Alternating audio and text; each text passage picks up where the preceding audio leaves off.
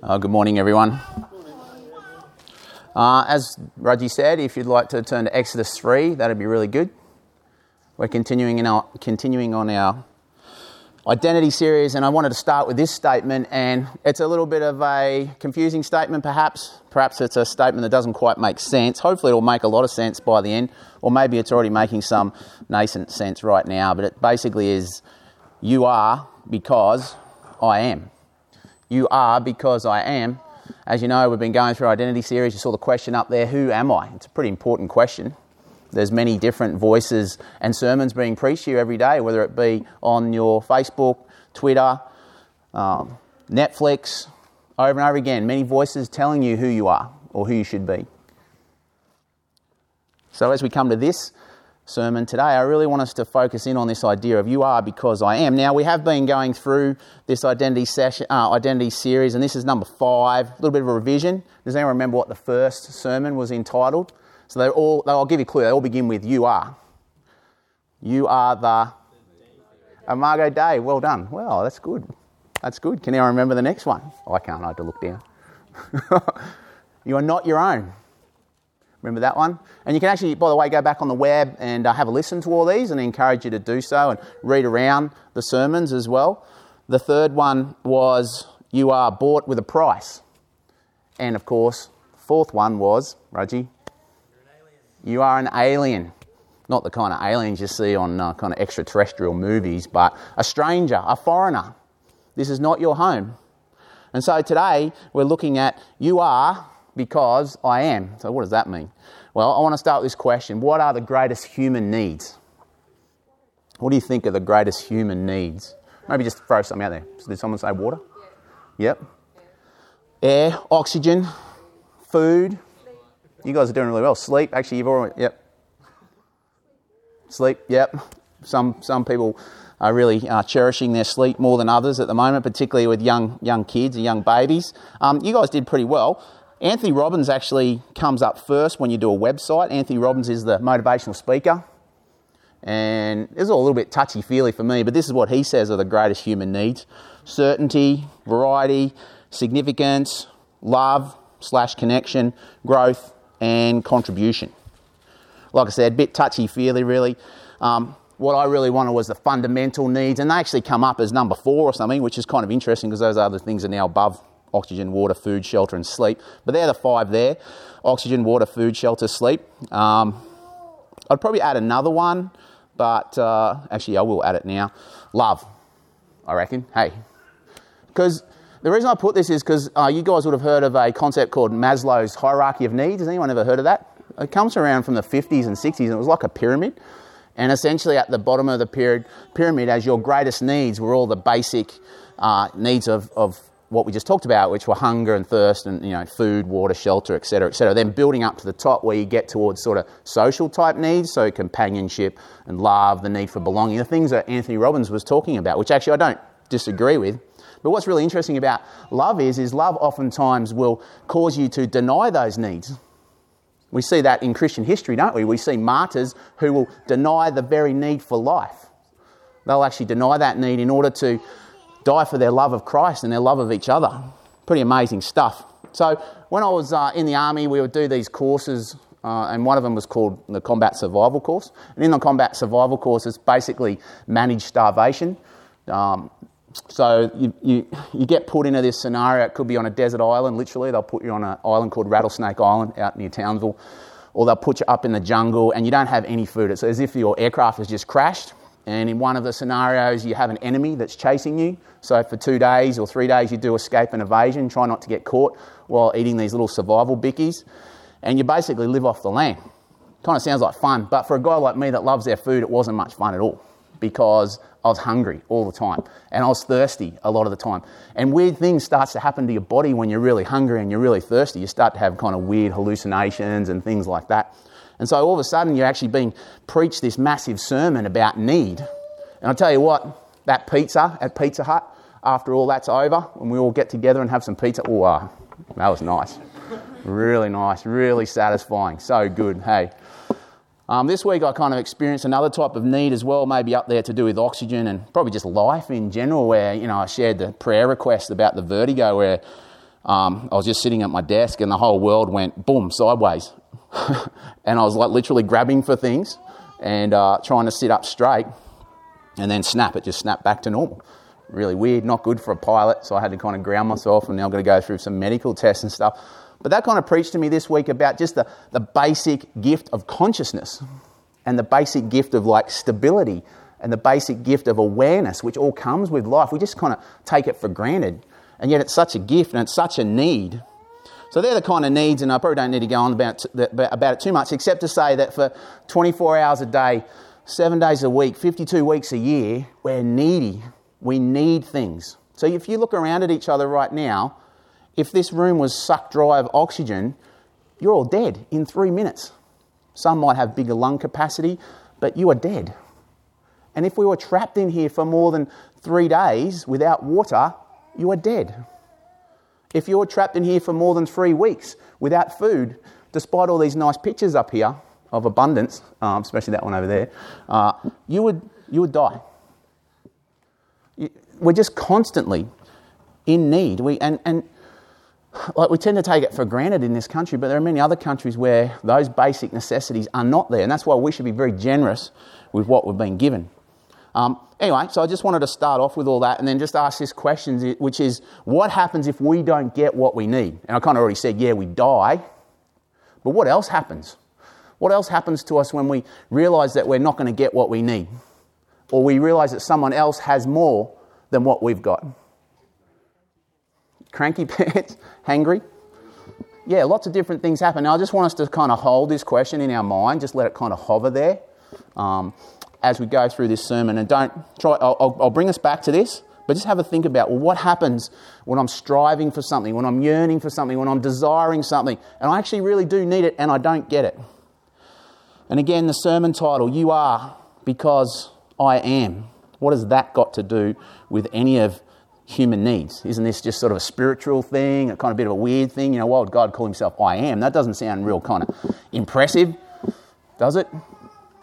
What has that got to do with human need? What has that got to do with the glory and the majesty and the spectacular power of God Almighty?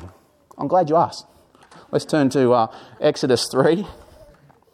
And Raji already took us through some of this, so I'll just read through it fairly quickly. But to set the context, Moses, about 1500 BC, he's been out of Pharaoh's palace now. He was an adopted prince of Egypt, enjoyed all the luxuries of the palace, and he's been out of the palace for probably 40 years or so. He's an old guy now, he's about 80. Imagine that, just like tending sheep in the wilderness for decades. For decades. And then this happens in Exodus 3. Moses was tending the flock of Jethro, his father in law, who was a priest of Midian, and Moses led the flock to the far side of the desert, and he came to Horeb, the mountain of God. There, the angel of the Lord appeared to him in flames of fire from within a bush. Now, you have to understand the angel of the Lord often has such power and authority that he's actually seen almost as God himself. It's almost as if God's presence is there in the angel of the Lord. The fascinating study to look at the angel of the Lord all the way through Scripture. Moses saw that though the bush was on fire, it didn't burn up. So Moses thought, I will go over and see this strange sight, why the bush does not burn up. And when the Lord saw that he had gone over to look, God called to him from within the bush, Moses, Moses. And Moses said, Here I am. Do not come any closer, God said. Take off your sandals, for the place where you are standing is holy ground. And he said, I am the God of your father, the God of Abraham, the God of Isaac, and the God of Jacob. At this, Moses hid his face because he was afraid to look at God. The Lord said, I have indeed seen the misery of my people in Egypt. I have heard them crying out because of their slave drivers, and I'm concerned about their suffering. You could say there that God was concerned about the needs of his people. They are in incredible need as slaves.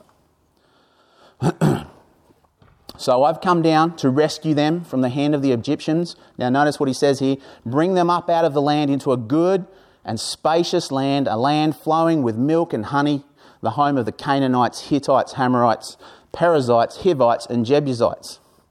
And now the cry of the Israelites has reached me, and I have seen the way the Egyptians are oppressing them. So now go, I'm sending you to Pharaoh to bring my people, the Israelites, out of Egypt. But Moses said to God, Who am I that I should go to Pharaoh and bring the Israelites out of Egypt? And God said, I will be with you. And this will be the sign to you that it is I who have sent you.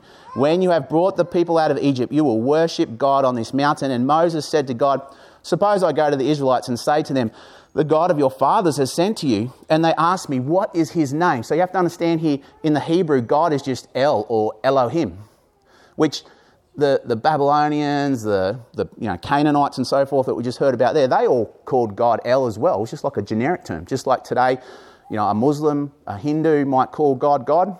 But now Moses is saying, What's your name? Because if I go to them and say God, they're going to go, Which God?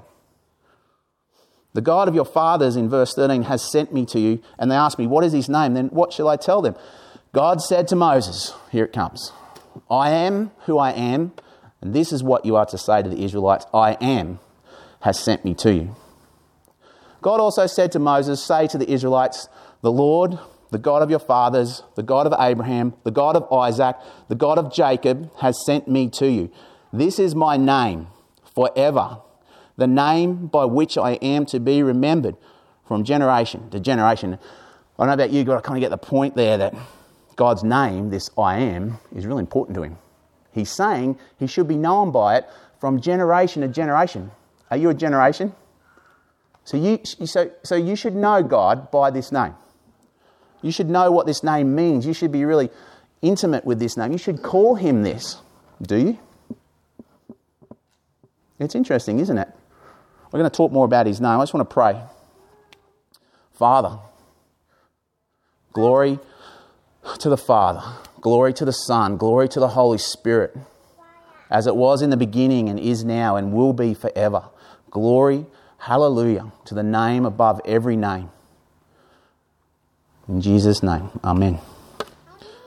Something you should know literarily, so something about the literature. As you know, I'm kind of big on literature. That's my academic area of expertise at the moment, apparently.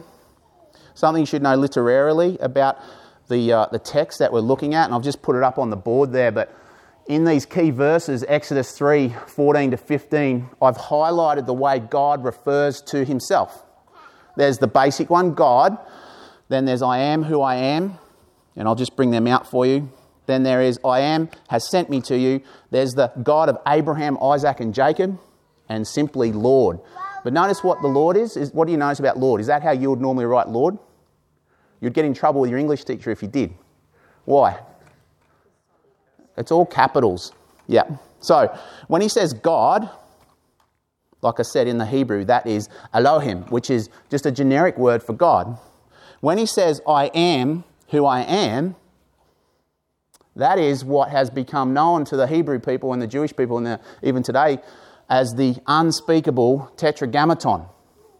So tetra is four, grammaton like grammar, the unspeakable four letter word for God, which is YHWH in English.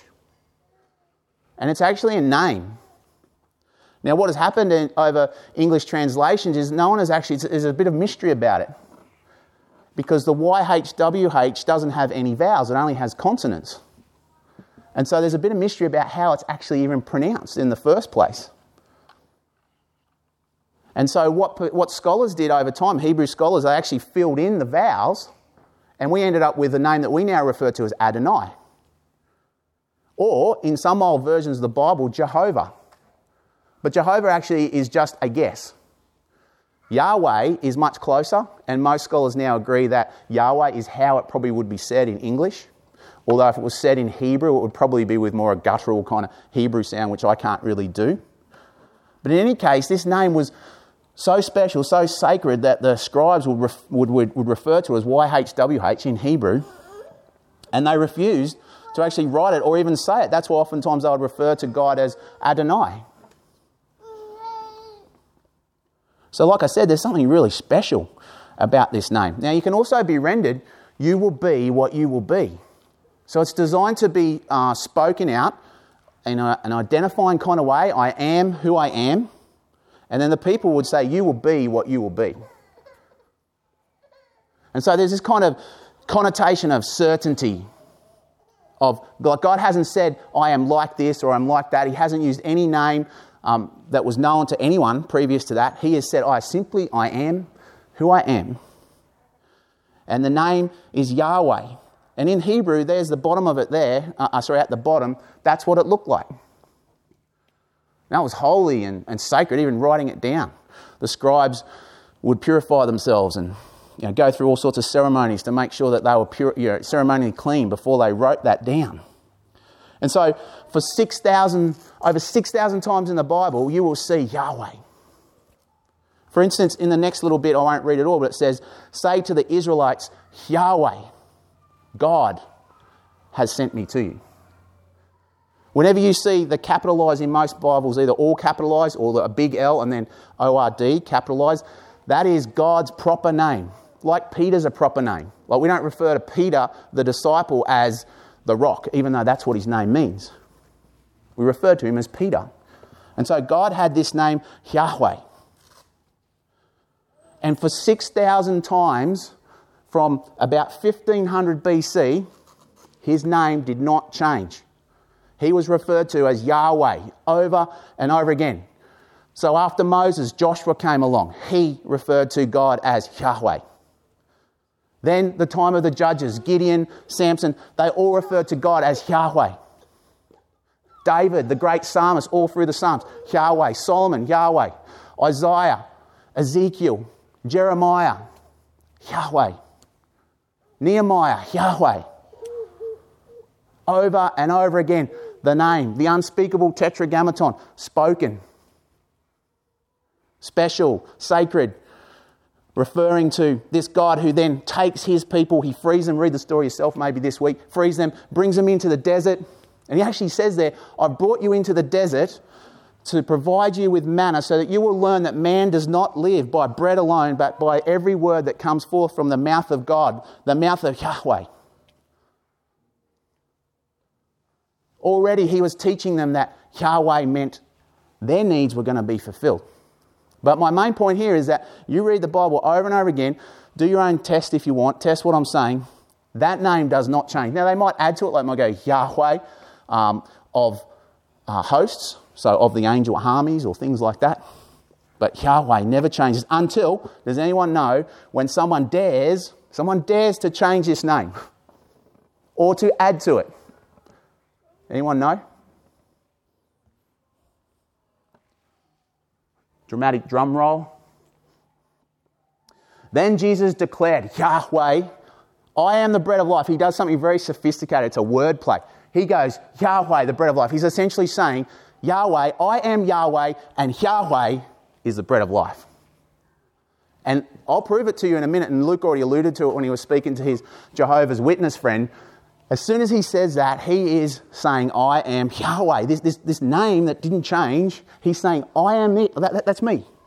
And more than that, I am the bread of life.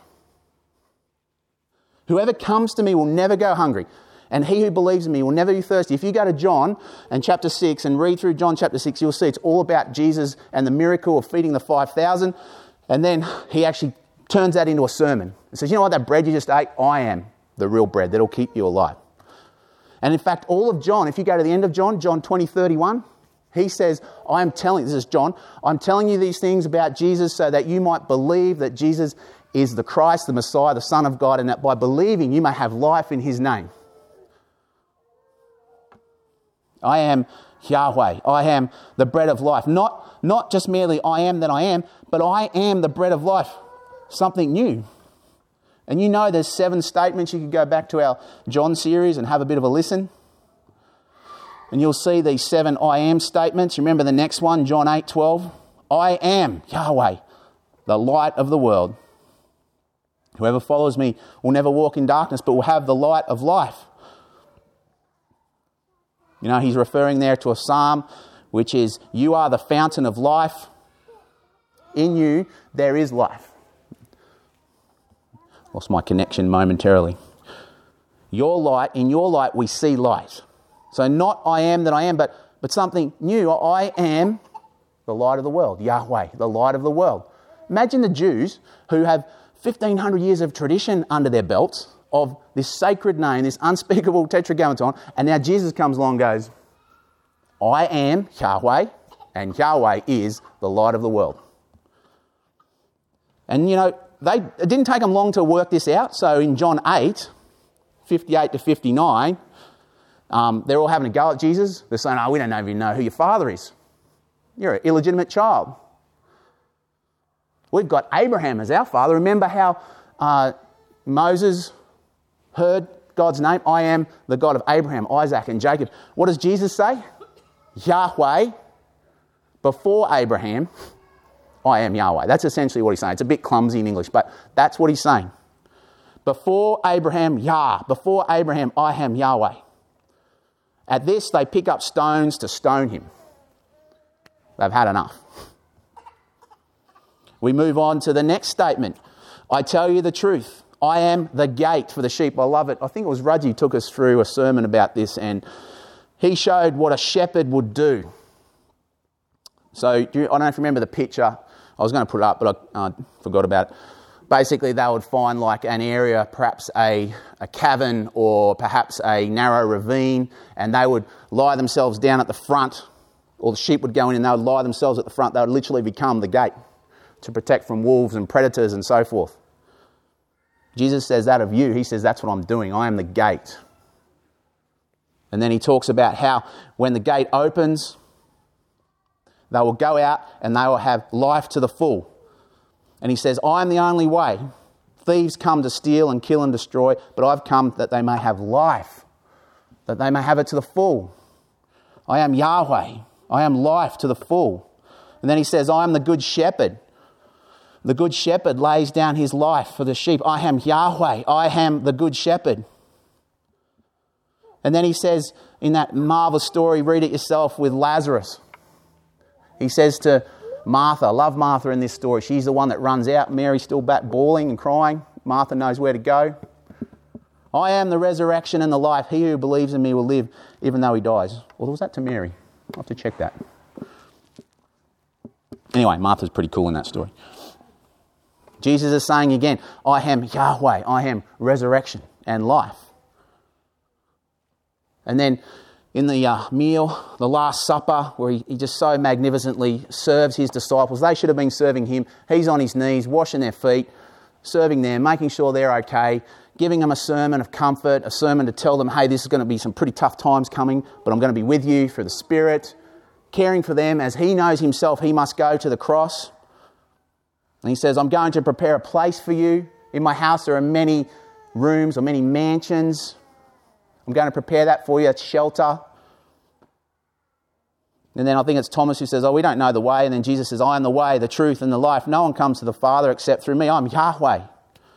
And then he talks about, I am the vine, you are the branches. If a man remains in me and I in him, he will bear much fruit. Apart from me, you can do nothing. I am Yahweh, I am the vine that, that name, that magnificent name for 1500 years. No one dared, not David, not Solomon, not Isaiah, not Ezekiel, no one dared to add to it. And then Jesus comes along. The only way Jesus could add to that special name was if he was God himself. And he was just simply revealing something more. And if you think about it, I am that I am, it almost suggests that there's going to be something to come. Because if God had just said I am, which is Yah, he could have actually said that. It would have just been full stop I am. But when you say, just follow me if you can, I am that I am, it's not got a, like, like a flow to it. Like it actually looks like it's going somewhere, like it's still a closed kind of loop. It's still oneness and unity and full stop, this is who I am, but it's got like a flow to it. And it's almost like it's open ended in its structure to say, there's something else coming. And indeed, there is. No one else dared to go, I am the light of the world, or I am the bread of life. Only Jesus. So let's do a little test, okay? Let's test our basic needs. So, welcome back to your needs oxygen, water, food, shelter, sleep, all the things that we desperately need, life. Uh, and let's see. Okay, bread of life. Well, there we go. We've got food, and actually, in that same verse, he says, I am the bread of life, and then he talks about anyone who comes to him will never be thirsty as well. So there's water. The light of the world, we know that's life, so oxygen. The gate, the good, shep- the good shepherd, shelter, companionship, rest and sleep. The resurrection, life, of course. The way, the truth, obvious, life. The vine, life connected beyond ourselves. Life is not in and of, our, of ourselves self generating, it is dependent upon God, upon Jesus. So now, this guy, this carpenter in Judea, 1500 years after Yahweh told Moses his name, this guy says his name is all these things, all these life things. And not only that, he says this is his name. This, he says, that's my name. Before Abraham, I am. Before Abraham, Yahweh. Amazing. You know, we are needy people, 24 hours a day, seven days a week, 52 weeks a year. I said, what does I am have to do with that? In his name, in his character, all your needs are fulfilled. In his name, in his character, in his personhood, in his presence. All those yearnings that you've felt over the many years that you'll feel again until the day you die are a sermon to you. The next time you get hungry, go, you know what I'm really hungry for? Yahweh. You know what I'm really thirsty for? I may not feel this, but I am thirsty for Jesus Christ, the Son of God, the living God, the living bread, the light of life, the gate, the shepherd, the vine. That is um, what I call my little doctrine of, and you've heard me say it before, divinitas absentia. I like using made up Latin words. The divine absence. Within us all, there is a yearning for stuff, for food, for shelter, etc. And what I want to say to you is that is a vector. You know, a vector is different to a scalar in what way? So a scalar only has quantity in mathematics, right? But a vector has quantity and direction. What the world want to say to you is these needs are just Ecclesiastes style, futile, meaningless. They don't mean anything. Just do what you can in the present to fulfill and sate those needs. Get as much money, get as much stuff, make yourself as comfortable and secure as you can. Get every type of insurance that you can possibly think of over and over again to fill those needs because those needs are just scalars. They are just quantity. They don't tell you anything except that you're a needy person. What Jesus Christ says here is all those needs are vectors, they point to Him. Every time you sate that thirst or that hunger, you will be what? Hungry again and thirsty again until the day you die. And actually, as you get older, if, if you're blessed in that way to even get old, really old, taste goes, sense of smell goes, you actually you don't enjoy those things anymore anyway. And more and more, the yearning, I believe, should come for life. Life in Jesus. Because Jesus is the only one. So we're back to this question what happens when we don't get what we need? And you guys are already all over it we see what happens. There's like fear that we're going to lose. We're going to lose our comfort. We're going to lose our shelter. We're going to lose our food, our drink. We're going to lose our companionship. There's fear. So when fear comes, we then begin to go into defense mode. We might fight. We might get jealous. We might lust. It's really interesting to me that through Scripture, the idols that we're seeing in, say, the time of um, the judges or David or Solomon or even the Canaanite idols, they're all to do with fertility, food, weather, things that would affect their basic needs. Even the gods of Egypt were like that. Isn't that interesting? And if you look and if you're just a snapshot, say one night's worth of advertisements on TV or on Facebook or whatever, they would all be about basic human needs because advertisers know that. And so, over and over again, you're being told this is what you really need. And when we don't get what we really need, deep down, there's lust, jealousy, fear, selfishness, hardness. And what can happen is our eternal needs can apparently be met by temporary things. We think that we're now satisfied, but that thing just rots like that little orange on the tree I saw out the back of our house in the neighbour's yard. Um, just in case you put too much to the metaphor. Uh, what happens when we don't get what we need? What happens when we think we've got what we need? What happens when we don't get what we really need? An atheist will agree with me on. You're going to die. That is the reality of your life. You will die. All of us will die. it's interesting because the Gold Coast at the moment with schoolies, and I think it's coming to an end. But I remember paramedics talking to me when I was down there and at uh, Careflight, and they were saying how some of the drugs they, they hate it because so many people taking drugs, and it's just really full on time for them. So you can imagine as people just doing crazy, wacky things. Um, so what a lot of these drugs will do is they actually mask human need. So a lot of people will die from dehydration because they just don't drink water. So they're on these drugs, don't drink water, and end up incredibly dehydrated, heat stroke, and so forth, and cark it. And I kind of think that's almost like a, a bit of a lesson for us. It's like when we think that food, water, shelter, all those kinds of things, and all the things that society are saying that we need, it's almost like that's masking the real need, the real spiritual need that these things, these vectors are supposed to point to. That is, that we are eternal beings, we were designed to live forever, and now that has been taken away from us because of the fall. And we are like this kind of semi life filled tulip, or is that a tulip or is that a daisy bulb? It's a daffodil, oh mean, Not even close. You know, that the flower, again, I've used this illustration so many times because I believe it is coming from Jesus' illustration of the vine when a branch is cut off. You know, like a flower is cut off, it has the appearance of life for a while, but then it dies. So, what, what can be done with our needs, with the thirst, the yearnings that we feel? I love this verse. It's the most famous verse in the Bible. Just let them soak into your, into your souls. Like, just listen.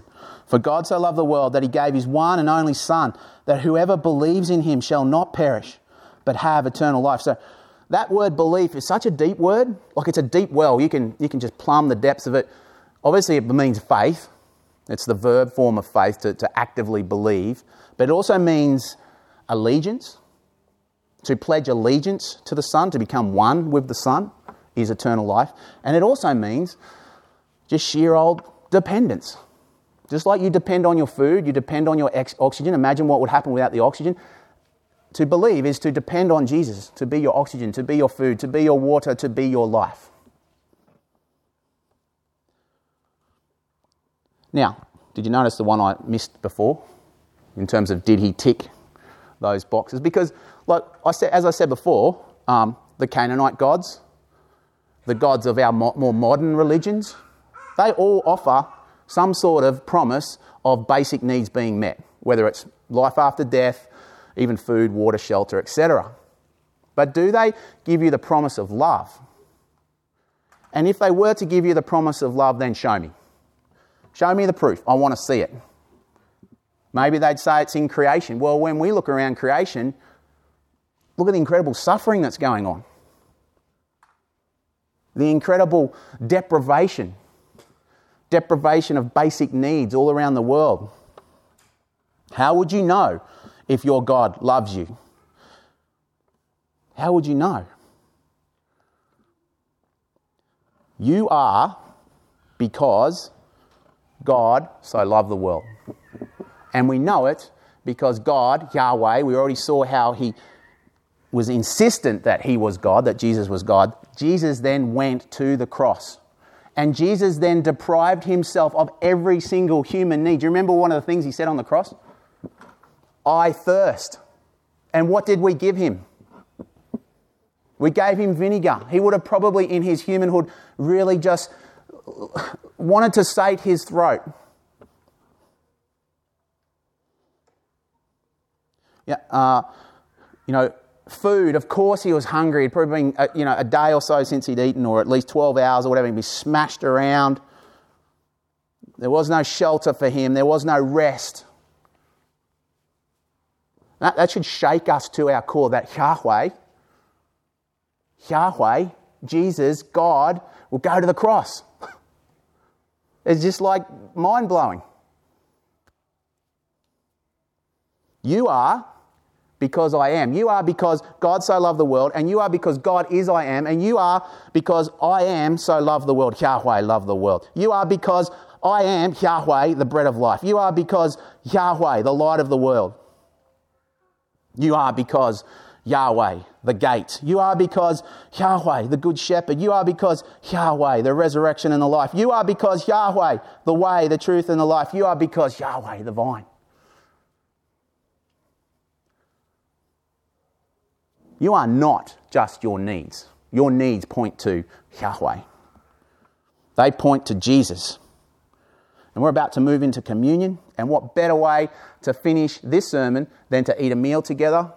And I want you to imagine that it's a full meal. It's not just a bit of dehydrated kind of juice and or, you know, minuscule juice or a little bit of bread. It's a, it's a full on meal because that's what awaits us in the new kingdom, the new heavens and the new earth. But I want to ask this question, which I've asked in every sermon this year the parable of the house on the rock and the house on the sand. Remember what Jesus, uh, the parable Jesus told? And the question I always ask, I've asked it all this year, I just felt like the Lord put that on my heart. Why did the house on the sand fall flat? What is the difference between the house on the sand and the house on the rock? In Jesus' own words. Nadine? The foundation, yes. On the rocks, yes. And what does Jesus say is the difference between the house on the sand and the house on the rock?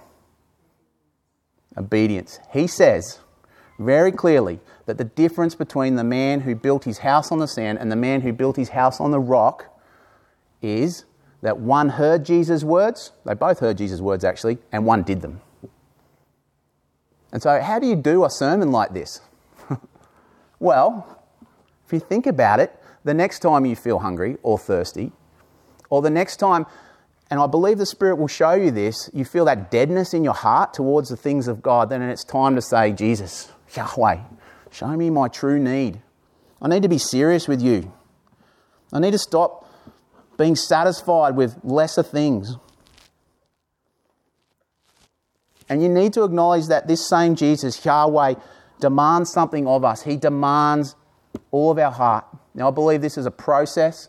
I believe that over time He brings us more and more into that state, but He demands complete allegiance. Allegiance to the point where He says something strange. He says, Take up your cross every day and follow me. He says, If you don't take up your cross every day and follow me, you can't be my disciples.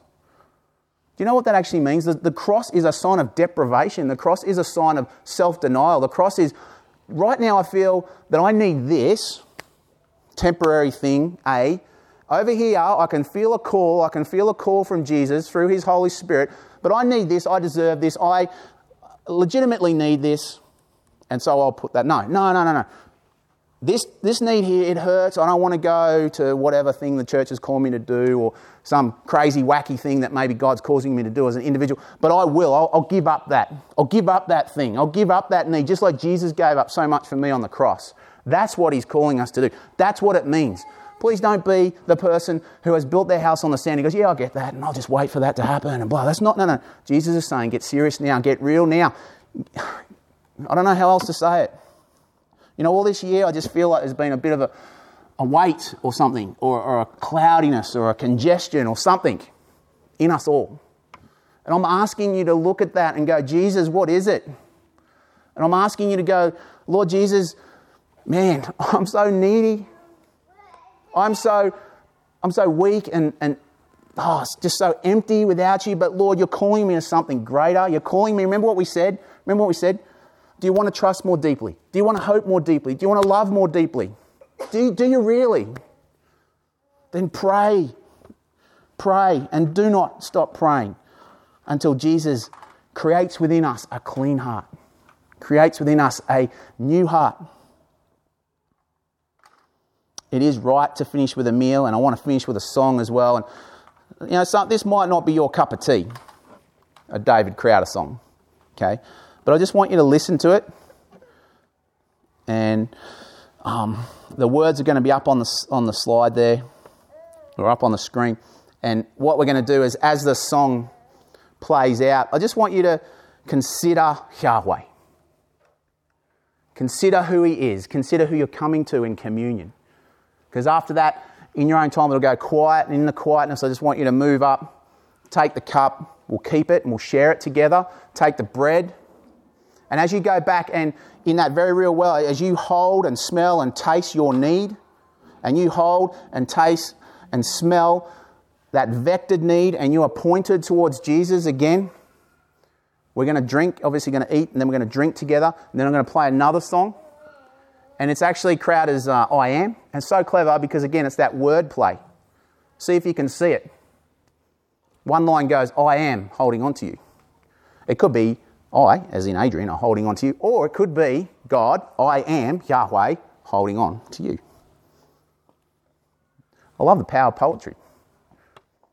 But I really want us just to listen for his voice in this time. So let me pray, then we'll watch the video, we'll have communion together, and then we'll watch the second video. Father, thank you for your word to us today. Thank you that you didn't leave us as we are. You brought your you brought proof of love and proof of life on a cross that killed you. Thank you, Father. Thank you that the proof of life came three days later when your Son, the living Lord Jesus, stepped out of that tomb, out of that ultimate emblem of deprivation where there was no life, there was just deep, dank darkness. And out you came, and you live forevermore and we will live as well. But Lord, let us be people that are worthy of this name, Yahweh. How magnificent that you would give us that name, Christ one. Oh Lord, as we come to you, examine our hearts, search our hearts and know us, test our anxious thoughts, see if there's any offensive way in us, and lead us in the way everlasting, I pray in Jesus' name. Amen.